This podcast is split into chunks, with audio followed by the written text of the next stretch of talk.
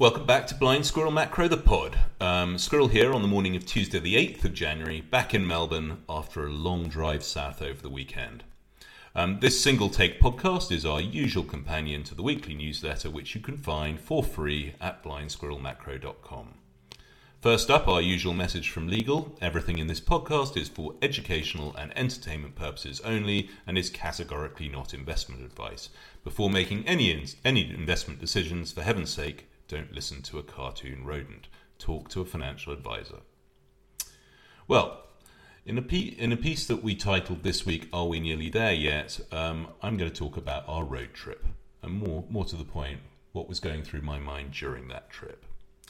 Um, as I mentioned, Team Squirrel got back to Melbourne on Sunday evening um, with a national speed limit down under here of 110 kilometres an hour. Yes, that's under 70 miles an hour. Um, covering the 1500 kilometre journey took two full days of driving, very slowly. The bad news is that I got behind on this week's note. The good news is that I was able to consume over 12 hours of podcasts that I might not normally get around to. And the other good news is that road trip etiquette has changed an awful lot from the 1970s and 1980s when I used to do road trips as a child. The era of individual screens and devices has mercifully consigned the game of I Spy to the history books and ensures that the driver does not have to trade podcast time for an occasional interruption from Taylor Swift or from the Wiggles. However, the Are We Nearly There, there Yet refrain from the back seat sadly continues to the 2020s. The journey north was dominated by a tour de force podcast binge of the outstanding Empire series this one on the history of the Ottoman Empire from last year. However, the southbound journey was fueled with a very different form of back to school material as the squirrel gathered his thoughts for 2024 markets. As ever, being in listening and watching mode for the first week of the new year feels like a good discipline as the bold themes and predictions from the strategists hit the rocks of chaos of sometimes eccentric New Year fun flows. The start to this year has been no different, Frankly, it's been a good time to be mostly away from the buy and sell buttons. I'm pretty sure that those factor outcomes in equity markets were not on anyone's bingo cards for the first week of 2024. There was a bit of a tilt to the value factor, but pretty much everything else was sold off pretty hard, in sharp contrast to the Santa Claus rally. We wrote last Monday about stock and bond correlations. Back then, I said that if the past two months are anything to go by, Treasuries and stocks, which have been moving up in lockstep, look to me like the same bet. Well, they were certainly the same bet last week, this time moving down together, with pretty much everything else except for the dollar and oil, which I did think until yesterday might be finally paying attention to the Middle East.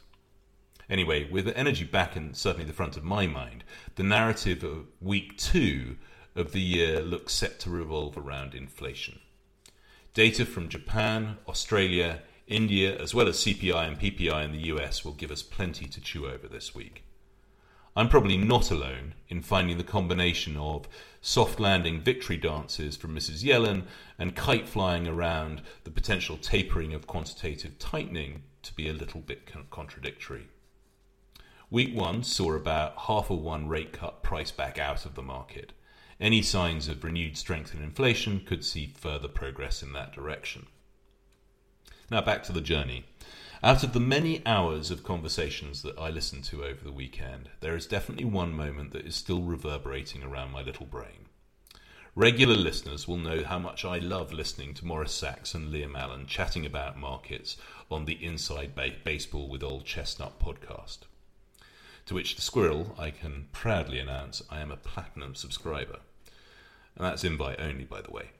To say that Morris has forgotten more about Treasury markets than this rodent will ever know probably overstates my knowledge and certainly understates his expertise.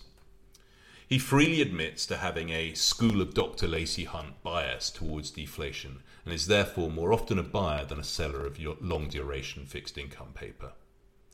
After his usual eulogy to the two year note, 4.38% in yield feels okay to me. That sticks in the head. What he had to say about long bond yields had me hit the recap button twice. This is what he said 420 has a mythical number in many pot, in, in many cultures. Little pot joke there from MB, but it doesn't have any significance in the long bond area. To me, the yield just feels a little low. Now, I may well be reading far too much into this, but to be clear, if you listen to the whole conversation, and there's a link to it in the letter as usual, Morris is categorically not talking about the yield being off by hundreds of basis points. However, if the spidey senses, the spidey senses are tingling in a bond market old gangster like him, you need to sit up and take notice. So let's take stock. You know, most commonly used benchmarks for inflation have no doubt retreated dramatically from their 2022 highs, even if wage growth would frankly appear to be a little bit stubbornly high. If this soft landing narrative is correct, then there is one, no anticipate, anticipated downward force on wages, so these this, this, these wages are going to stay elevated, and two, energy prices certainly have very little reason to be languishing where they are now. Um, frankly, if you look at the oil price on an inflation adjusted basis, as I said last week, it's barely above where it was in the mid 1970s. Anyway, the past 10 weeks have seen some extremely volatile movements in financial conditions, but we remain firmly in easy territory and these conditions will only get easier if the Fed slows down the pace of quantitative tightening, as was suggested by the Dallas Fed president on Saturday. We suggested last week that monetary policy was starting to be inextricably linked with political polling. My friends Le Shrub and Concoda are very clear that Mrs. Yellen is the architect. Last year, Jim Leitner famously styled the Treasury Secretary Janet Yellen as the games master whose smart investors should walk like a hawk, watch like a hawk, rather. The tinfoil calculus goes as follows It has been decreed by these mystery forces that the risk asset party is going to be extended even if easy financial conditions risk triggering a resurgence of inflation. They, and I'm using air quotes here, are going to run it hot air quotes again, and that is before considering any other one off inflationary inputs. I'm not the only person that noticed what happened to container rates last week. Inflation is the number one enemy of the long duration bond investor. Absolutely not a rodent's place to put words into the mouth of old Chestnut Morris, but this squirrel just wonders whether or not this is the risk that has Morris musing about the long bond yield feeling too low. I already knew that I was not in the market to own long duration assets of either the fixed income or equity variety. The question remains faced with a barrage of easy monetary policy, not to mention some treasury market plumbing shenanigans, when will it be safe to short them? I think the short answer is not yet. In the meantime, hard assets, i.e., things that hurt when you drop them on your foot, look better every day. Now, I thought I'd wrap up the pod with a couple of final thoughts from this weekend's road trip. Um, the first one revolved around um, a submarine in rural New South Wales. At about the halfway mark on the Hume Highway between Melbourne and Sydney, you start passing tourist signs advertising an attraction in the form of a, a World War II submarine. It's installed in a place in Holbrook, Holbrook a rural New South Wales town that is and I checked, about 430 kilometres away from the nearest port. In the days before smartphones, the truly bizarre tale of how a duck's arse, shh, that's a technical submarine term, ended up in the middle of the bush. And it would have probably, uh, uh, would probably remained a mystery. These days, with smart smartphones, Mrs. Squirrel was able to find out. There's a link to a very interesting background story in the note. Please look it up. Now, the second thought revolves around CAT 797s. Now, my first boss in banking at Barings, the brilliant DH, um, I don't have his permission to use his real name yet, was a former oilman, ex British Petroleum BP. He used to joke about barge mounted docking facilities. We'll call them BMDFs for short. Now, we used to do a lot of work together in emerging markets where there was always a cement company.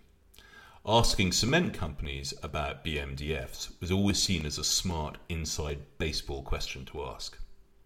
In a joke against himself and other generalist investment bankers, barge mounting became code for that one scintilla of specialist knowledge that might give a prospective client the idea that you had at least some specialist knowledge of their industry. He would often challenge colleagues with the gentle ribbing. I suspect you might be doing a little bit of barge mounting here. Anyway, listening to Brandon Beylo's excellent conversation with Chris Martenson yesterday, or on Sunday, I acquired my new BMDF for the mining industry.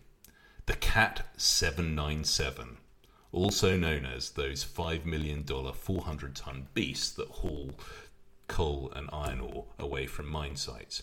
I shall never again use the generic term giant dump truck when discussing the mining, mining industry. Anyway, that's all for this week on the pod. Wishing all my readers and listeners once again a happy new year in case you missed me last week, and thank you again for all your support. Please find out more about me um, at blindsquirrelmacro.com. You can also follow me on Twitter at squirrelmacro. Thanks for living, listening. Squirrel out.